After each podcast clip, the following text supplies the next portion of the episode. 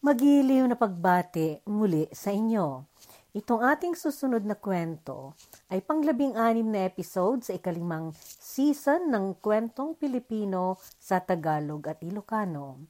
Itutuloy natin ang kwentong sundalo tungkol sa mga mandirigmang Gurkha. Kabilang sa tribong Gale na bahagi ng lahing gurong sa Nepal si Gajeg Gale. Isinilang ito sa pook ng Barpak sa distrito ng Gurkha si Gaje noong unang araw ng Agosto 1918, bagaman sinabi niya na ikaaunang Hulyo ang petsa ng kanyang kapanganakan noong 1934. Nagpalista siyang batang bagong kaanib. Noong matapos ang kanyang pagsasanay, sumapi siya sa ikalawang batalyon panglimang grupo ng riple ng Gurkha para sa hari, pangunang puwersa, o 2nd Battalion, 5th Royal Gurkha Rifles, Frontier Force. Nanilbihan siya sa Waziristan, rehiyon ng probinsyang Khyber Pakhtunkhwa sa bansang Pakistan. Mula 1939 hanggang 1942, nagtrabaho siyang tagasanay o tagaturo ng sentro ng rehimente sa Abbottabad sa Pakistan. Noong ika-24 ng Mayo, 1943, mayroon noong isang malakas na pwersang militar ang mga Hapon na naghahangad na makarating sa Chin Hills. Masukal na kabundukan ang lugar na ito sa norteng patimog ng Burma o Myanmar na ngayon. Isiniguro noon ng mga kaaway na Hapon ang kanilang posisyon sa bundok na tinawag na Basha East Hill dahil mahalaga ito upang makapunta ang kanilang malaking pwersa sa Chin Hills. Kinailangan ngayong maagaw labimpitong dibisyon ng mga Indiano na kinabibilangan noon ni Gadje ang Basha East Hill mula sa kamay ng mga kaaway. Ang pwersang Hapon na kinailangan nilang harapin noon ay ang pang-33 Division. Ang Basha East Hill ay bahagi ng daang Tiddim o, o Tedim Road na may haba na 265 kilometro. Landas noon itong na mag-ugnay ng siyudad ng Imphal sa India at Chin Hills sa kanlurang bahagi ng Burma. Iyong aakitan noong lugar patungo sa posisyon ng mga Hapon ay mahabang tagiliran ng dalisdis. Ang ibang bahagi nito ay may sukat na labinlimang talampakan lamang ang kanyang kalapad. Dalawang beses na noong tinangka ng kanilang batalyon na bihagin ang lugar, subalit hindi sila nagtagumpay. Sin- pinanay silang pinaulanan ng bala at mga paputok ng mga masinggan ng mga Hapon kasama na ng artillery at mortar sa bandang makubling bahagi ng kagubatan. Sa sitwasyon nila noon sa Basha East Hill sa buwan ng Mayong iyon, malaki na ang nawala sa puwersa ng dibisyon ni Naggadje. Ngunit upang maharangan nila ang pagabanse ng mga kaaway na malaking puwersa papuntang Chin Hills, kinakailangan nilang maagaw ang Basha East Hill mula sa mga Hapon. Datapwat unti-unti na sila noong nauubos, naatasan ngayon si Gaje na maging acting havildar at gumanap na pansamantalang sarhento ng grupo. Noong ika-25 ng Mayo, naibaba ang kautusan na maisaganap ang ikatlong panlusob sa mga Hapon sa kanilang posisyon sa Basha East Hill.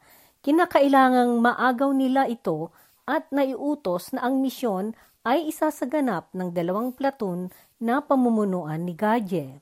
Kasama nila ang dalawang kumpanya ng isa pang batalyon.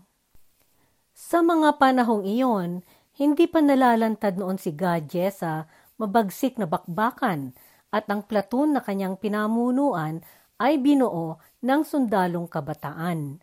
Naghahanda sila noon para sa kanilang pangatlong pagsalakay noong pinatamaan sila ng nagdagsa ang mga bala at mortar. Subalit hindi pinansin ni Gadya ito. Hanggat hindi sila natatamaan, matindi ang kanilang kaluobang sumalakay. Habang kanyang ipinagsisigaw ang bantog na sigaw na paghamon ng mga gurka, aayo gurkali, o kaya ang, sa, ang ibig sabihin nito ay narito na ang mga gurka. Nagpasimuno siya ng pagsunod-sunod nilang tumakbong nag-akyatan sa dalisdis patungo sa mga barikada ng mga Hapon. Natamaan si Gadya sa dibdib, bisig at binte sa mga pira-pirasong tipak ng granada na inihagis ng mga Hapon sa kanila. Bagaman duguan na siya, hindi niya inintindi ang kanyang mga sugat at nagpatuloy siyang naghagis ng mga granada na gamit ang kanyang kamay na hindi sugatan. Pinamunuan niya ang mga kasama niya na lumapit sa mga kaaway at mabagsik silang nakipaglaban ng mano-mano. Sinundan ng mga kasama niya si Gadje dahil sa kanyang kawalang takot at dahil sa kanyang pambihirang lakas ng loob. Ang kanyang walang humpay na pagsisigaw ng hamon ay lalo lamang nagtulak sa kanyang mga kasama na sumulong at lalong umapoy ang kanilang pagnasang mapabagsak ang mga kaaway at naging mabalasik silang nakipagbakbakan ng malapitan sa kanilang mga kaaway hanggang sa nabawi nila ang posisyon. Tiniyak ni Gadje na mapapanatili nila sa kamay nila ang posisyong ito habang ang pwersang Hapon ay masigasig na nakipagpalitan ng apoy ng sandata. Hindi inintindi ni Gadje ang kanyang mga sugat hanggat hindi niya nasiguro na hindi na maaagaw muli ang posisyong iyon sa kanila.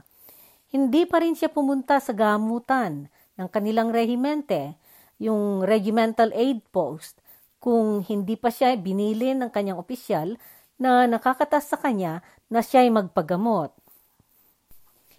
Ang katangi ang iyon ni Gaje ay nanatili kahit sa mga sumunod na kanyang paninilbihan sa pwersa. Nanilbihan siya sa batalyon na naipadala sa Rangoon na kasama ng ikaapat na putwalong brigada ng impanterya ng India upang sumanib sila sa ika labimpitong dibisyon ng mga Indiano sa tulay ng Sittang noong Pebrero ng 1944. Sa kanilang misyong iyon, hindi tinantanan ng mga Hapon ang kanilang pag-abanse papuntang India. Sa mga nangyaring bakbakan sa mga tiyempong iyon, naglagi si Gadje na namuno at nangunguna. Marami ang mga pagkakataon sa buong panahon ng kanilang mga pakikipagtunggali na pambihira ang kanyang naipakitang kagitingan at pagganap ng tungkulin. Naparangalan si Havildar Gale ng Cruz ng Victoria o Victoria Cruz, VC, at tinanggap niya ito mula kay Field Marshal Lord Wavell sa Red Fort sa siyudad ng Delhi sa India sa harap ng limang libong tao. Naparangalin din siya ng bituin ng Nepal o Star of Nepal sa Kathmandu at inabot ito sa kanya ng Pangulo ng Bansang Nepal o kanilang Prime Minister noong tinanggap ng India ang kanilang kasarinlan mula sa pamamahala ng Britanya, nanatili si Gadje sa batalyon at itinaas ang kanyang ranggo sa Subedar Major o Senior Indian Officer. Noong 1962 at 63, kasama niya noon si Subedar Agan Singh Rai, isa ring Gurkha na naparangalan ng Krus ng Victoria noong 1944 o 1944 na nanilbihan sa Congo sa ilalim ng napag-isang mga nasyon o United Nations. Namatay si Gadje noong ika-28 ng Marso, 20 siglo sa edad na 82.